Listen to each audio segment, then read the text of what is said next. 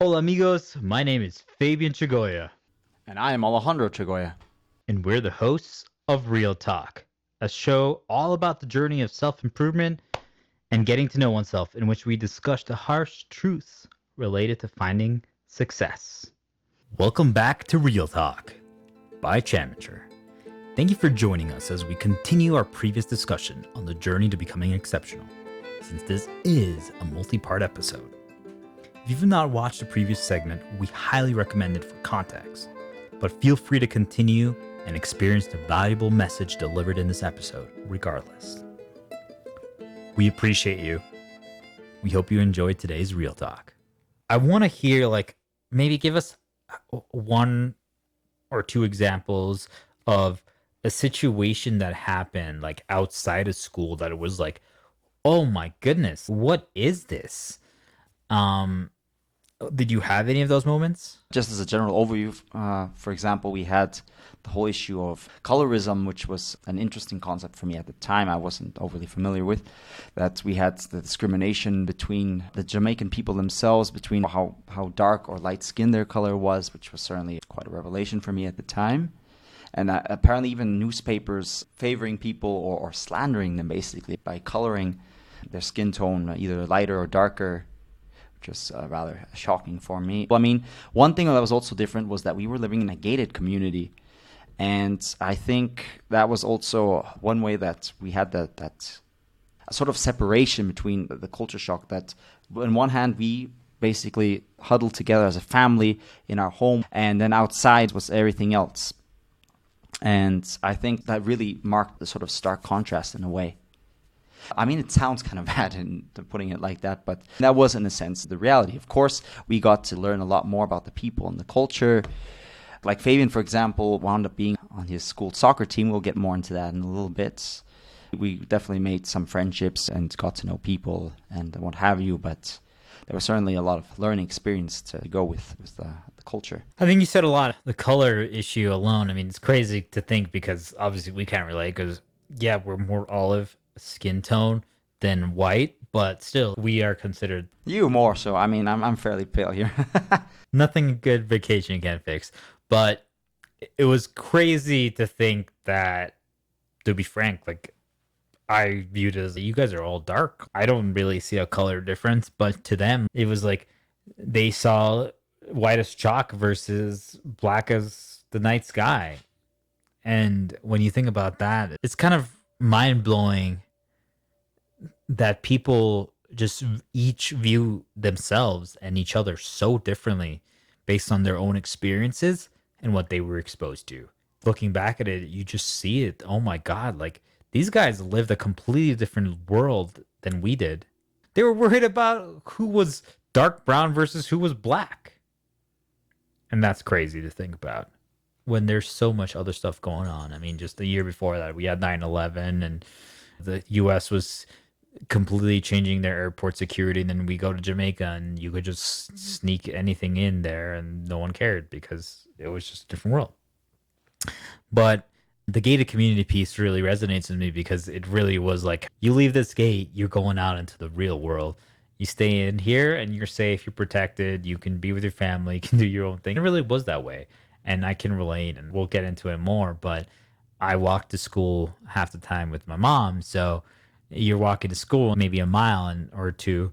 You walk half a mile and you start seeing broken down homes and people just have their chairs out in front and they're just literally smoking weed and it's 8 a.m. and they're just out there. They have nothing else. They have pet goats, they have pet chickens, and that's their life. They don't even have a job. And you see that as a kid and you're just like, okay, interesting. Very interesting. I guess one of the things that I'm interested to hear for you is that always resonates with me is just things that impacted me as a kid. One of those activities was going to the movies. So, do you have any stories that relate to that? Because I feel like it was very different in Jamaica compared to what we were used to. Ah, yes, there were certainly some interesting things that came up there. Uh, for example, one of the first times we went to the movies, we go there and we're sitting in the theater. Before the start of the movie, an announcement comes on and on the screen as well, and says, "Everyone, please stand and prepare to sing our glorious national anthem." Like, what's going on here? So then they start a recording of the national anthem starts playing, and everyone stands and and sings. And that was a very unique experience for me. I had never experienced the like since. I mean, it's good to be patriotic. There's no harm in that versus say say nationalism, but let's not get into that obviously. But yeah, uh, that was certainly quite an interesting uh, experience to see that that they had this this patriotism uh, to them, and it was also interesting to learn, for example, as we would see later, that they were also very deeply religious, uh, spiritual people. For sure.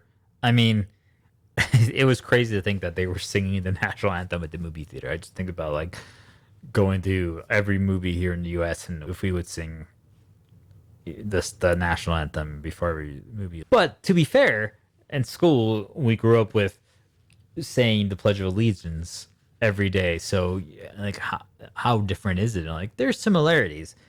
But the thing that always blew my mind was the Jamaica, this culture where kids were almost less monitored and restricted. Everyone kind of just did their own thing because it was almost like the Wild West, but it really was just on an island.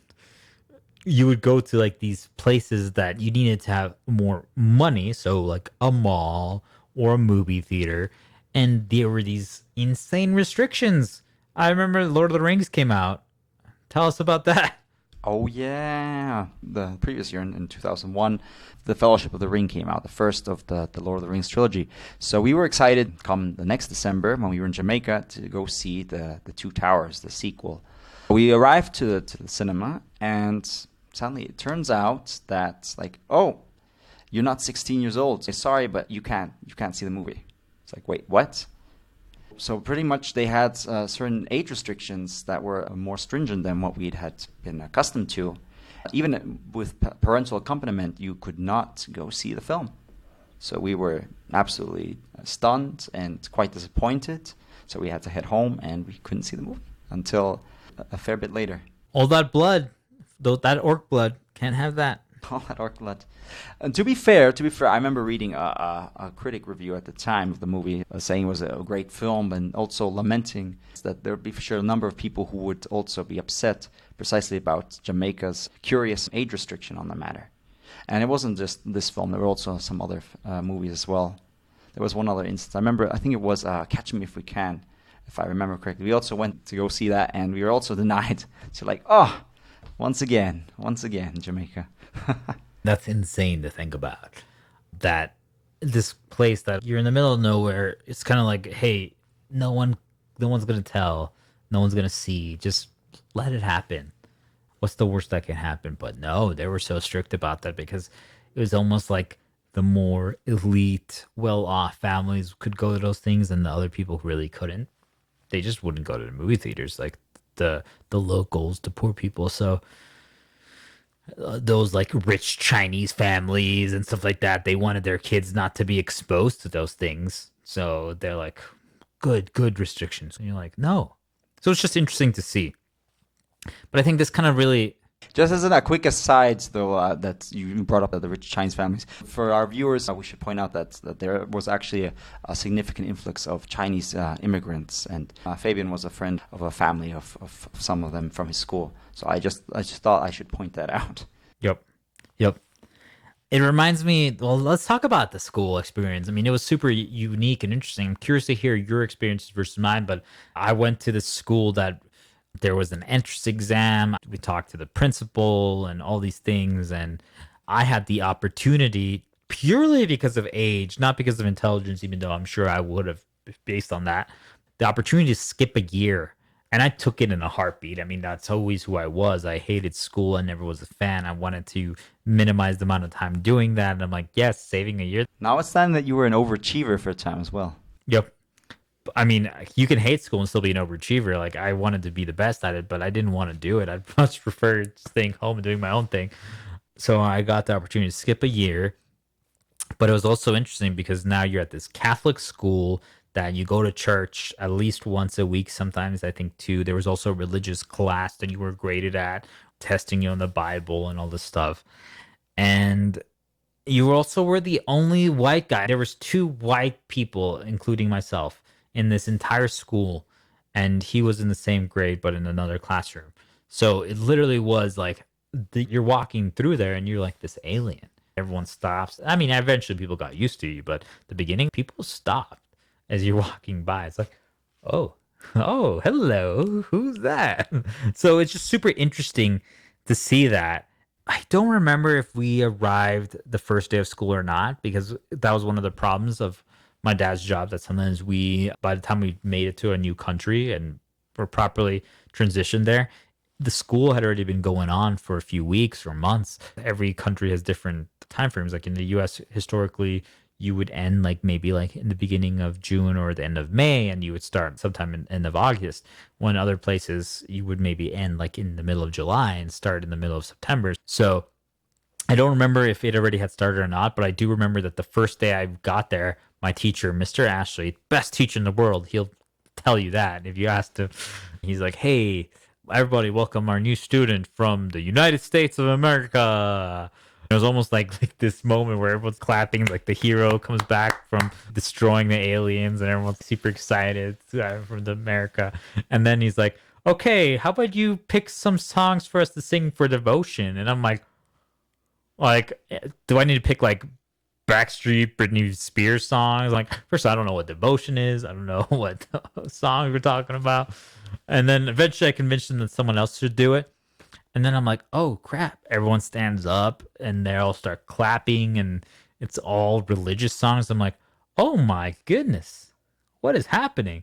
So that was kind of my foray into the Jamaican school. And I do want to talk about what the sixth grade meant for me, but I want to hear your like initial impressions and experiences of being like one of the few white guys and how that school experience was. I mean, if I recall correctly, you went to a male only school. That's correct. Yes, Wolmer's Boys School was uh, where I went to. Apparently, a fairly prestigious school uh, Jamaica.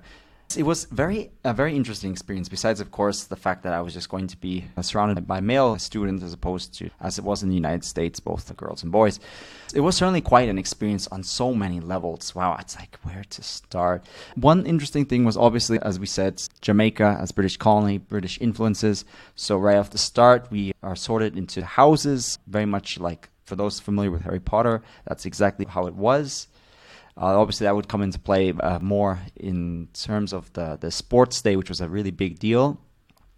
When we were in Colorado, we were at the top of our class. As, as we said in our previous talk, we were at the top of our game when we wrapped up. And we were A plus students pretty much. I think uh, both my sister and I got like a special award because we were at the top of our year and A and everything. When we moved there and went to their school, I only found out this uh, later on, but apparently they didn't actually believe it was possible that I could score as high as, highly as I did. So, how they had it set up was that they would divide the classes into different letters uh, according to Wolmer's name, who was the founder of the school, and it would be based on your grades. So, well, I was basically put into some sort of intermediate class initially. After some months, they wound up changing me to a different class. But yes, initially, I was with a certain group of students as a result of that because they simply didn't believe it was possible to, to score as highly as I, as I did. There were then some other elements. Obviously, uh, one thing about Jamaica is that they have a certain, um, how should we put this, a dialect, we could call it, I think. Hopefully, I'm using the word right, uh, called patois, which is, is a, a mix of, of, several different languages. And depending on uh, both, uh, you could say, that the education level of the speaker, as well as how I guess they, they chose to present themselves, it would affect how, how you'd be able to interact and understand the people. So sometimes you'd be talking to people, to, to, some classmates, for example, in my case, in school, obviously, I know my parents had some complications understanding some people, but yes, in school, there were a couple of classmates of mine that I had trouble understanding. And I remember turning to another classmate who, who spoke a little could say a little more proper English, I guess. I mean, that sounds bad. I'm sorry, but that's kind of how it was and he basically had to interpret uh, for me at, at, times, at least initially. Uh, afterwards, I, I, started becoming more accustomed to to how, how, some of them spoke. And I remember once, even one classmate said that depending on who he would talk to, that it would uh, impact how he would, to what degree he would speak. Uh, like with a, a fellow Jamaican, he might engage in patois or as opposed to uh, like someone with like me, he would, would talk in more proper English, more proper, of course.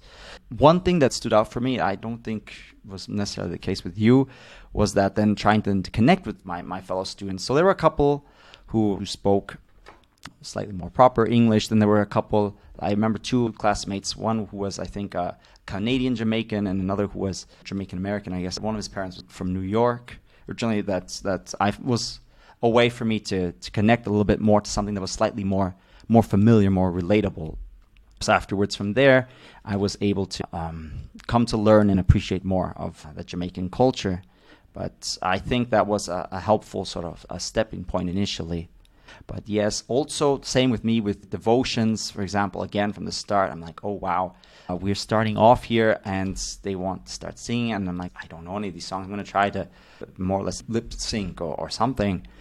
And then one of the people then said, Hey, we noticed you you don't seem to know the songs. Are there any songs you want to, to, to have us sing? It's like, wow, I, I don't know these songs. I mean, I didn't say it at the time, but this wasn't simply part of our religious tradition, the singing and the songs that they, they had. I came to learn a lot of songs, just like Fabian did.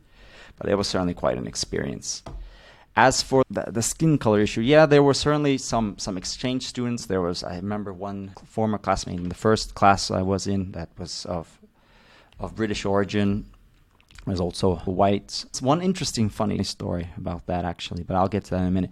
Because of our skin color and coming from the United States, they naturally assumed that we were uh, well off, we were uh, rich essentially, and I was hard pressed to try to convince them otherwise, which left me in a very awkward position. My dad, as he worked at the, the, the diplomatic section of the Mexican embassy in Kingston, Jamaica, uh, working for the ambassador there. And so he sent once the embassy's limo driver to come pick me up. And I'm like, wow, wow, wow, wow. This is this is not helping my case at all. At all. And spe- and also regarding the racial issue and, and funnily enough, the Chinese thing you, you brought up. I think I mentioned this to you once before. But I remember once talking to a classmate who I kind of considered to be a friend, and then all of a sudden he stops and he says, he laughs and he says, You know, you look exactly like Jackie Chan. I'm like, What? Okay, this was completely unexpected. I didn't say anything, but I'm, I'm like, I'm going to take this as a compliment. This is uh, mind blowing for me. I remember the year before Fellowship of the Ring comes out. Apparently, some classmates think I look like Elijah Wood, so I'm, I get the nickname Frodo. And now I have this new friend here saying I look like Jackie Chan. So that's interesting. It does remind me that apparently the guard at our gated community thought our dad was Chinese, and so he he referred to him as the Chinese consul, which was certainly something interesting to say the least. You just shared so many crazy stories, hilarious moments, and it just goes to show you people live almost like in this little bubble, and then there's this extra bubble that's floating outside of their safe zone and they're like well what is this? And what do they know? They know bruce lee they know the kung fu movies and they're like they know the, the rich chinese and that's what they associate with. And it goes to show you that how much is all based on people's previous experiences knowledges and biases. Like that's what how they judged us and lived right? And speaking of biases, I just remembered one other point I was going to add was funnily enough, as they thought we were going to be the rich people, but when we were moving there, I knew we were going to basically a prep school as it was a private private school. So I was thinking that I was going to come across these snooty, uh, snobby sort of well-to-do fam- uh, uh, students from rich families in, in Jamaica, and it turns out they thought. The, the same of us. So I, it's kind of hilarious, and in retrospect, both sides had that preconceived notion. What did you think going from Mexico, US? Basically, Mexico's always like a 1.5 world country. They're in the middle of like second world and first world, to be honest. And then you go to the US, first world country. And then now you're moving to Jamaica, which truthfully is a third world country, even though we lived more like in a second level as in we had all the amenities, you know, water, food, all that stuff, electricity, internet, even if it was dial up or whatever it was, common for another time, technology and the changing of that. But curious to see how it was for you going from those things where, you know, in Colorado, we were considered okay, uh, above average, but we weren't considered millionaires or super rich or snobby. And yes, my dad did get a promotion and a better position, but then you move to Jamaica and all of a sudden we're considered gods. We're considered part of the elite. We're considered in the same bubble as like those rich Chinese business owners that are millionaires. How was that experience? What are some of those takeaways that you had from all these crazy judgments and culture shocks of Jamaica? Yes, I mean, yeah, I think it was a, certainly a time to sort of also reassess uh, ourselves. Like you said, the perception of us being the elite versus our perception of ourselves as, as, as sort of being your middle class uh, American family. I remember that in one of the, um, I think it was the Independence Day celebration that or that I was overseeing, I'm pretty sure we had a, an appearance from the, the Prime Minister of, of, Jamaica at the time. I'm pretty sure I shook hands with then Prime Minister PJ Patterson, if I'm not mistaken. So, I mean, that just shows, like you said, the sort of circle that we were, were surrounding. We were engaging with diplomats at these social events that we had to, to interact with. Certainly, a learning experience, having to also deal with hosting and whatnot, these sort of obligations that you had as a result, which I wasn't particularly keen on, I'll be frank. Well, there's a lot to be said about Jamaica. As evidence from all these stories, there's a lot of craziness and uniqueness. I do want to share a brief thing that kind of really summarizes how different it was. Since I skipped a grade, I was in sixth grade, and sixth grade is the most important year in Jamaica. It's the end of elementary school. Oh, that's right. Mm-hmm. And you have to take a statewide exam called GSAT, which they probably stole from SATs, but this GSAT determined which middle school or really high school because they kind of combined them into one you were qualified or able to go to. So the better your grades on this exam, the better access you had. So you chose like 3 to 4 schools that you preferred and if you had good grades, basically every school had like uh, range. So they were like, we only accept students from 75 to 100. Or this school accepts students that get 25% on their SATs or GSAT, sorry, and so forth. So basically, what this meant was if you failed this exam, and this is how they presented it to you as well, the teachers, if you failed this, your life is going to be essentially ruined because now you're going to be only in schools that only have failures. And to me, that shocked me because I'm like, you're creating a self fulfilling prophecy. If you surround yourself with only druggies and violent people and dumb people, you're going to be dumber, more violent, and more prone to doing drugs. So I'm like, what are you guys doing? But at the same time, there's something to be said about separating all the problematic people away from the others. I mean, there's a lot that can be discussed about that, and we don't have the time to get into it today, but it just blew my mind that this year had such importance in this country. It meant everything. The entire school year was basically just prepping for this exam. Like I remember all Christmas break and between Christmas and March, I think you took the exam in April. Every day in school, we just took a practice exam or two. And it got to the point where there was repeated questions on these exams. They had practice exams, the website, or they had books written, and you could recognize it. They just changed the numbers, but you kind of could tell. So they're like, well, what's the percentage of this? Or, hey, if this volcano did this and this and this, what would happen? Like you, you kind of knew what you were getting into, and I could. It was multiple choice, so I could almost choose the answer without even reading the question, and that's almost bad. But I mean, that's just was the culture.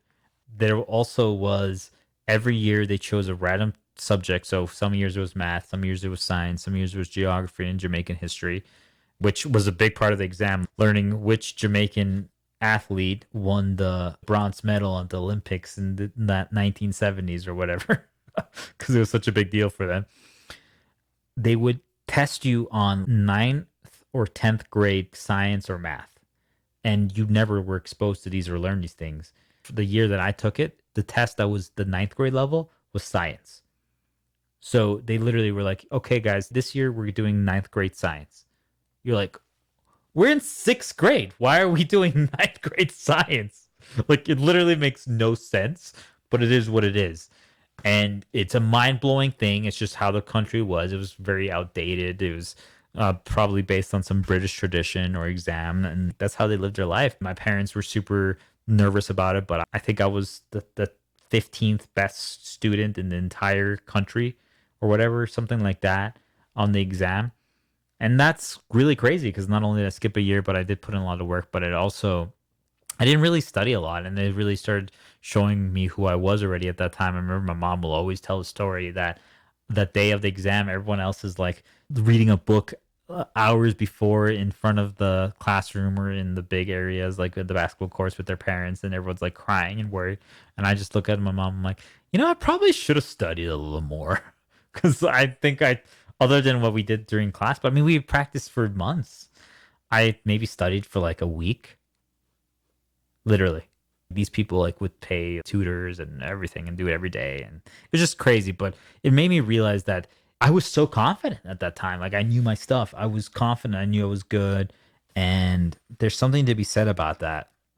And that's kind of where I really wanted to finish today's episode is two things. One is the the question of uniqueness versus weirdness. We were so unique, we were weird for the locals, but did you embrace that? Kind of like I feel like I really did. I just honed in on it at that point. Like it was still pretty fresh in all our moves. Like it was still early on in our moving career of our life. And I didn't desperately try to fit in. I was still myself. I did respect the culture and I learned about it, but I didn't really change who I was deep down. And I feel like that was great. I was very confident. I was me. And it was it was awesome. But kind of curious to hear your piece on that did you feel like you were unique? Did you feel like you desperately tried to fit in? Or did you feel like you lost confidence because you were the weirdo? I mean, certainly there was no avoiding that I was definitely going to be unique because of a number of life circumstances and appearance as well. And on one hand, yes, I certainly was always myself. I had always my strong beliefs and convictions.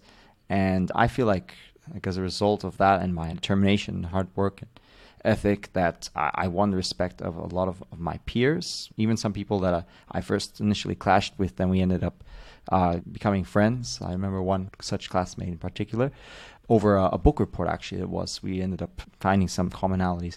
I do recall that there was some, to some extent, I think there was this idea of not wanting to stick out too much. In one way, I remember that I think the teachers were, were trying to, uh, one of them was sort of complimenting me as an example as opposed to other members of the class. I think I remember commenting to a, a friend of mine that I think it was a little uncomfortable about it because I didn't like having it called to attention that I was standing out in that way compared to the others. That I don't know uh, that making them look bad in comparison. I think that that made me feel a bit uncomfortable on one hand, of course, I always wanted to, to, I was at the time very much an overachiever and wanted to be the best I could. But at the same time, I also felt uncomfortable sort of putting the others in, in that position. That's super interesting. You had this internal turmoil about, hey, I enjoy this. I'm an overachiever. It's good to get that acknowledgement. But at the same time, I don't want to feel that way so I'm curious because this was such a critical part of your identity and who you are and your confidence. You were tying so much to your self worth and your level of confidence to your success at school. So having these, I mean, you were surrounded by people that you probably were doing a lot better because you had a different curriculum and you had teachers telling you that you're doing well. Was that a confidence boost or did you almost like not want to be singled out? I know you had mentioned that a little bit or did it almost was problematic because you already were so singled out because of your appearances and language and background that you were like no i don't want that. Certainly. Uh, i think there were really mixed feelings about it. I definitely appreciated the validation as we have made the point in previous episodes that, i put a lot of emphasis on excelling in school and that was my source of validation of who I was as a person. And yes, I guess that contrasted, like you were saying, that was certainly something very interesting, especially now that I think about it. I mean, that put me in quite the quandary as I saw it. I mean, I don't, don't know if it was necessarily because I was concerned also about bullying or anything on the matter. I know I certainly clashed with some people, though I did handle it rather tactfully. And then there was a funny story. We were playing soccer, and, and I accidentally did a sliding tackle and took down one of, of, of my, my bullies as a result because of the muddy terrain. Everyone was really impressed because they're like, oh, wow, look at Alejandro. He took down this giant of a guy with a sliding tackle. One time I, he was, was complaining about, I think, some art class thing and my drawing. I'm like, well, why are you wasting your time watching my, me uh, do my art here if, if it's so bad? I mean, you're wasting your life doing this. You have, should have better things to do. I remember I had another classmate, a friend of mine, uh, congratulate me on that one. yes, our American uh, influence definitely uh, stood out there with our English. I mean, there was the same language, but there was also these differences there with the accent, and it was really put in stark relief. Just engaging with my classmates, with, with the people there, and of course, I really came to respect uh, a lot of people, my teachers, my, my peers. Uh, there were many people, intelligent people. Let's not uh, forget that. Well, let's go from there. Let's start transitioning. Obviously, Jamaica was a lot, and we could talk about it for days and years. I mean, it was so much, it was such a big adventure and part of our lives. But I want to talk about the lessons and if you had realized them when you were there. So, for example, for me, I would say Jamaica taught me change and adaptability, and that's something that is going to be a common reoccurring theme throughout every single move in every single place because every place taught me that and forced me to do that in different ways. Skipping grade and learning to embrace this exam and being so religious and living in this sheltered gated community and only having family and etc. etc. Like you, all those things taught a lot, but having to change and adapt and being a chameleon yet fit in but also still be you in your own ways was huge but at the same time it was now looking back at it jamaica really not only humbled me but started the biggest turning point in me becoming a lot more cultured it was around this point where our family started traveling more internationally as well to other places other than Mexico and Germany. We had the opportunity to go to London and down the road. We went to Prague and things like that. We went to so many different countries and got to experience different lifestyles. Living there is when you really get the feel for the country and the culture.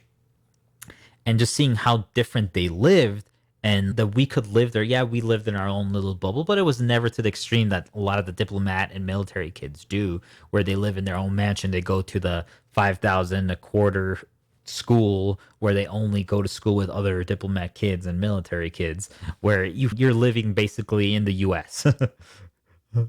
you know, in your own bubble. And we got to actually experience the culture, the locals, and live with them and embrace it. And I feel like that gave me so much, it humbled me to an extent. While, yes, I've always, and I still can gladly admit this, I've always had like this bouginess and eliteness to me and appreciation to quality and niceness and fanciness. It made me really like it, it I'm so glad I was exposed to that because it gave me like this respect for other cultures, other skin colors. From that point forward, I was confident that I never could ever be racist because you know what? I got to live with those people for a full year, a little over a year. And you realize that at the end of the day, they're the same people. They're just very different and they grew up differently. So I would say the lessons that I had from Jamaica were it really started this change in adaptability to a next level because while Colorado and Mexico did that to me, this was so different and that humbleness and starting this major level or level up of being cultured. So curious to see and hear your takeaways of the lessons, and then we will conclude with what's coming up next. Absolutely. Yes. Wow. I mean, once again, I completely agree. It was really our first exposure to a completely different culture and it was really something to learn to have to adapt there. I mean, in Colorado, in Denver, uh, at the school I was at previously, it was a brand new school. It had state of the art uh, tech at the time. And then I go to Jamaica. I meant this prestigious school, but at the same time, it's we have this uh, all this uh, wooden furniture here. There's no air conditioning in my classroom. I'm doing assignments and, and, exams while sweat is dripping down my body. I'm wearing this military style khaki uniform. We are adapting to the language, to the culture. There's so many different elements, all male school. But like you said, this was such an incredible opportunity. I mean, especially once I had the chance to fully immerse myself in this. Honestly, looking back, part of me actually regrets that I, I didn't do more to try to appreciate the experience, to get more invested, say, watch the local news more as opposed to international news that we were doing. This was really something. And not many people have the uh, chance to experience it. And I think it really made quite a difference in learning to adapt to so many different variables that were at play, and we had to, to move on and move forward. Well, I love that. I love that. So overall, you would say it was a positive experience, and if your one takeaway was that it forced you to adapt. It did. It really did. And it's something that so many people need to hear today. Sometimes you just need that push. Push come to shove. When today, for most Americans and people around the world, it's a pandemic. It's forcing people to change how they live and change everything that they think about the world and forcing them to adapt. And luckily, we had that experience because of having to live in very different situations and environments. And I feel like, yeah, this was still a challenging 12 uh, or 14 months at this point, pretty much. But it's been, it was a lot easier for me than I know for a lot of people. And I would say a lot of that is in part to not only our life experience, but pl- going to places like Jamaica. Well, with that said, Alejandro, that was kind of a very in-depth look into Jamaica and that experience and the benefits and the negatives of as well of living in such a place. But overall, it was a very unique scenario. So, what happened at this point? Like, how long were we there? And what's the cliffhanger for the audience? Right, right, right. So it was interesting because normally with uh, these diplomat postings, you're there for maybe like say three or four years, usually, give or take, depending on, on circumstances. As we established previously, um, Mexico uh, was previously cut short because of, of my health reasons. So my dad requested a transfer to uh, Littleton, Colorado. And then Jamaica, curiously enough, we were only stationed there for one year. We will get more into the reasons why probably later on. But yeah, it was rather unexpected. I remember we were planning on going on vacation, and then suddenly my dad comes, as you will all become all too familiar with, and suddenly says, Hey, you know what? We're moving. Again, like, wait, what? We just moved here. And you'll never guess where we're going to. And what's interesting is that when we were in Jamaica, there was a set curriculum for obviously the classes. And one class that we had in, in my school was Spanish. So my, my relatively basic elementary Spanish made me a superstar. I was was in high demand to help people out, and and of course the, the Spanish teacher had high expectations of me, and I mean, I was riding that high, of course, you can imagine, and I was thinking, oh yeah, I've I've got this, I've got this, which would eventually come back to haunt me very very soon. That's a perfect transition, and you guys will find out next episode where we went. I will say the language piece is key because just to let you guys really think about this uh, for a few days and hours, how would you feel if you never really knew what your first language was because whenever you moved somewhere else, you could kind of change what your first language is. You're in Jamaica and all of a sudden it's like you're an expert at Spanish. Were you really? You didn't really have a lot of Spanish schooling to be honest with you and when you did you had it the very basic years like the rest was just you had your parents exposure i mean i just can relate to now like how many friends in the us that have a spanish parent and their spanglish and their spanish grammar is atrocious really like they go somewhere then they have to take spanish classes they would do terrible so it was such an interesting perspective on it. We were viewed as we were Spanish experts. It was almost like our first language, but was it really? Imagine if wherever you moved, you moved from this other country to this new place, and now people expect you to be a god just because of your background. That's an interesting thing when now you have to almost live up to expectations. I agree. So, with that said, I feel like this was an excellent episode, Alejandro. We should continue to self reflect. I think all these conversations just bring back a lot of memories, a lot of positives more so than negatives, which is the truth. Our life was amazing. It was an opportunity, it was an experience that most people would never have. And the truth is, if I could do it again, I would. Obviously, something that I would love to change, but overall, it made us stronger, it made us better, and there's a lot here, guys, to unpack. I hope you guys loved it and appreciated it. And with that said, please let us know what you guys think about everything you've heard. But really curious to hear your opinion on how would you have handled moving to a Caribbean island or some secluded place where you are literally the odd man out. Think about if you went to a new school in a different state and everyone was the color red, like their skin was red and you were blue. How would you feel? Would that make you want to fit in? Would that make you want to change who you are? Or would you feel confident because you were blue and you were better than everyone else? Let me know. Well, Alejandro, thank you so much for joining me today. Guys, thanks so much for watching and tuning in. We'll see you guys next time at Real Talk.